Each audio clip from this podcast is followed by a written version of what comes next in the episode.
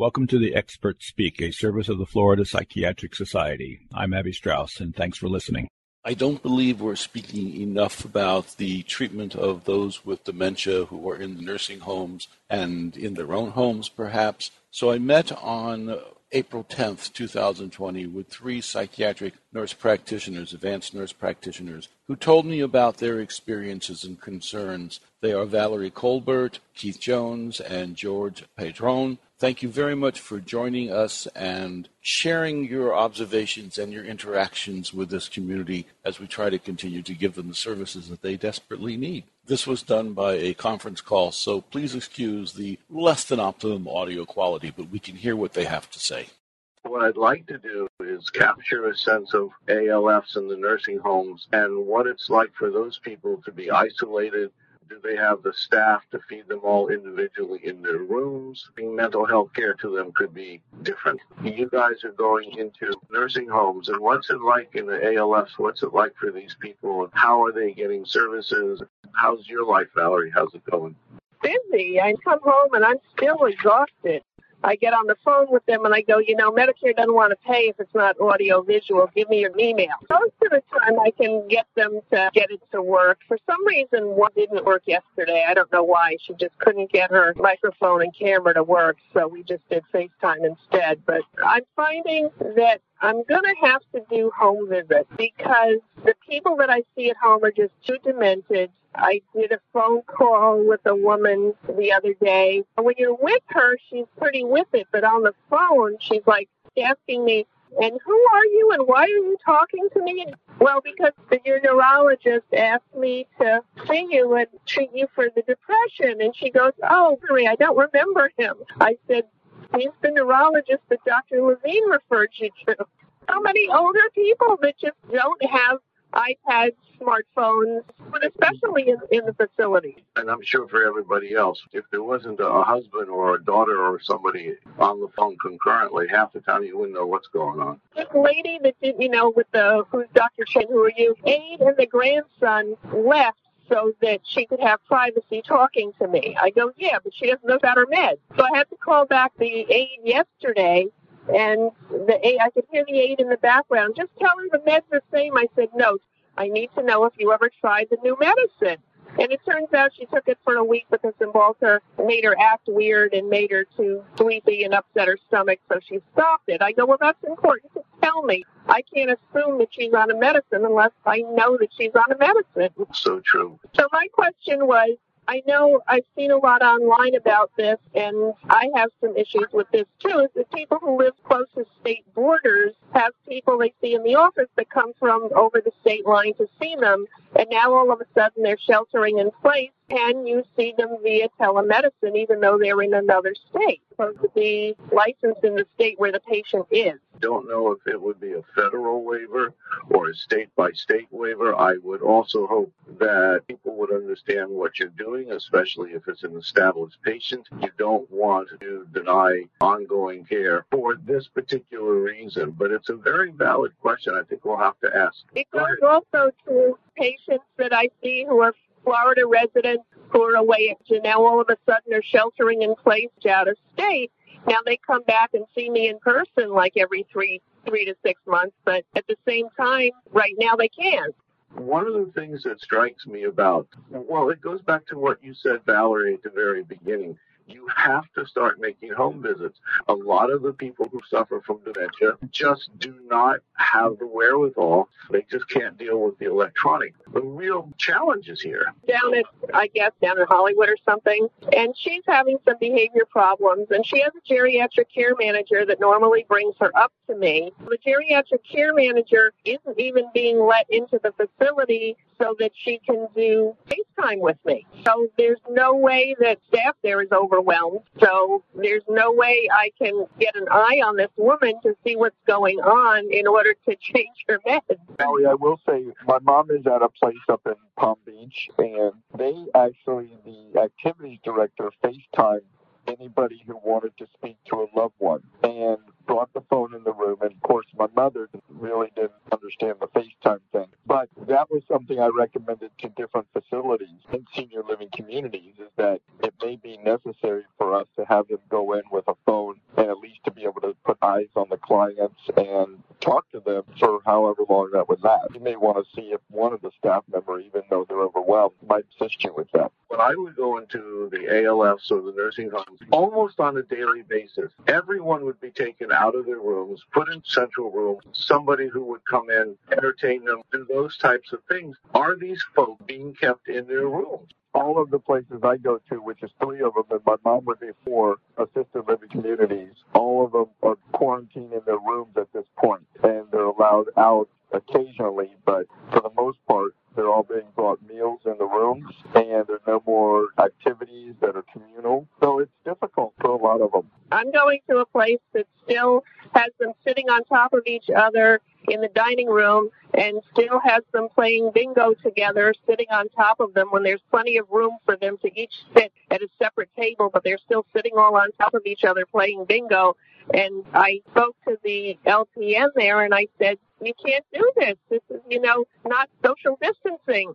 And the answer was, well, the director says there's no cases here, so it doesn't matter. Well, and the thing is also there's I think a lot of the facilities guys who are a little bit not higher end, but they're they're very good because residents have their own rooms. But in Miami, it's very common for homes to be as ALF, and a lot of times they have two patients per room, sometimes even four, and they all have dining area where the majority of them congregate. So I don't think places like these, and there's many of them in Miami. So I think many of them don't have the ability to even separate the patients if they wanted to. Well, I don't hear this being discussed that much in the media. They had a gotten a physician. Mother and father are like 95 and 96. Said got rid of caregiver because we were afraid they would bring virus into my parents. And trying to navigate a 95, 96 year old home alone with the family helping. The parents live on their own in their separate apartment. He had talked about the isolation, the loneliness, and the difficulty of what they're experiencing. And I think it's very broad based. They may not be talking about it very much. There's another issue too that there's one facility that Keith and I go to that has some corona cases and we really can't go there even if we wanted to because if you've been to a place with coronavirus you can't go to any other place because they won't let you in. Right. Rightfully so. Last Friday, they took my temperature. They asked me a series of questions, and they asked me which places I had been to, which I had only been to one other place that I had been holding off for several weeks. But essentially, took the temperature, maybe washed my hands in front of them in the sink, and then I wore a mask the whole day. I sat eight apart at different tables. I was at one end, the clients were at a different end in a private room. We kept it very much those guidelines for a lot of these clients, seeing somebody with a mask on was difficult because they didn't really understand why do you have a mask on, even though all the staff wearing them. They're And they keep asking, can't you take your mask off? I can't hear you. So there's a lot of challenges. The question that I want to ask, which I, I asked before, is realistically, what can we do to mitigate this? And I don't really know unless there is somebody who can do a lot of telemedicine from within the facilities. And that's got its limitations as well. A lot of people, God bless them, because of their cognitive in, impairments, they still need the psychiatric care to be sure, but they don't understand what's going on. They didn't understand the face in the phone or the face in the tablet because I tried it with another facility, then bringing in their iPad and trying to do it with a client. And did it with two of them that day. But both of them were like, who's this? And to your point, Valarie, one of the guys is Jeff. He's not hearing. So it was quite challenging for that day and not very funny, even though it's funny. But they were like, who is this person in this machine? Essentially, they relate to a face person. They may not always recognize who it is. When you're seeing something in a phone or a tablet,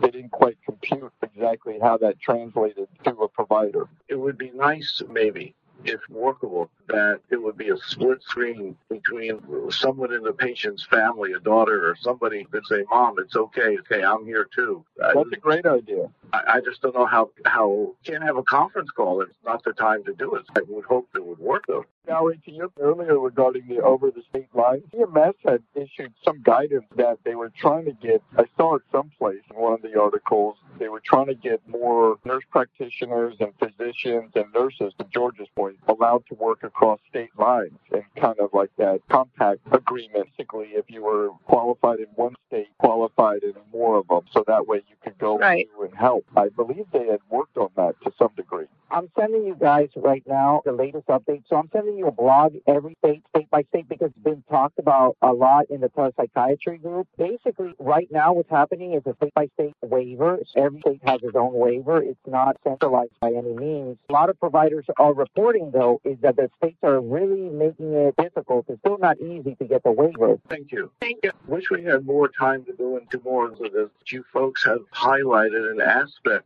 of what we are trying to continue, namely good care. And I think there has been a little bit over enthusiasm for telemedicine, and it doesn't apply to everybody. And what you just pointed out, there are many people who need the face to face visuals, you said, Keith, ability to see to whom they're talking and they can trust. And that element of trust got to be so problematic right now. And why can't I go out and watch the movies and sing the songs? You have to be more attentive and give more thought to this. Any last thoughts, guys? Any last thoughts? I've been getting a lot of calls with the behavioral issues from these senior living communities. I deal a lot with dementia clientele who are having outbursts of behaviors and aggressions. I'm trying to mitigate some of those issues so they're not, because one of the staff said would have called EMS and sent this person out but they were point blank, we're not taking anybody to the hospital right now. No, it was either deal with it in place, and I did. And I told all the communities that my goal was not to come in and only come for emergencies and handle most things by phone or try to do telehealth to mitigate behavioral problems that were going on really the emergencies, which right now they seem to be more and more of them. But to your point, where the longer this goes on for some of the people, the more difficult it becomes for the staff. And I know the staff is very overwhelmed, and they're just appreciative to know that somebody's on the other end. I'm dealing with clients that are also on hospice, and the, and the hospice people are not providing some of the needed things that. So the families are calling me and asking me to try to help some of the issues, I am because at this point, I don't think any of them are suffering with some of the difficulties they're struggling with, behaviors or anxiety or having a lot of issues. One lady was up all night and she lives with her husband. He's 95 and she's 93. She has dementia and he's pretty with it, but he has health issues. She needed some Ativan to, which I didn't prescribe for her originally. They had run out of it and hospice couldn't be reached. Okay. So I gave her an emergency supply. Thank you all very much. Keep well and keep up your good work.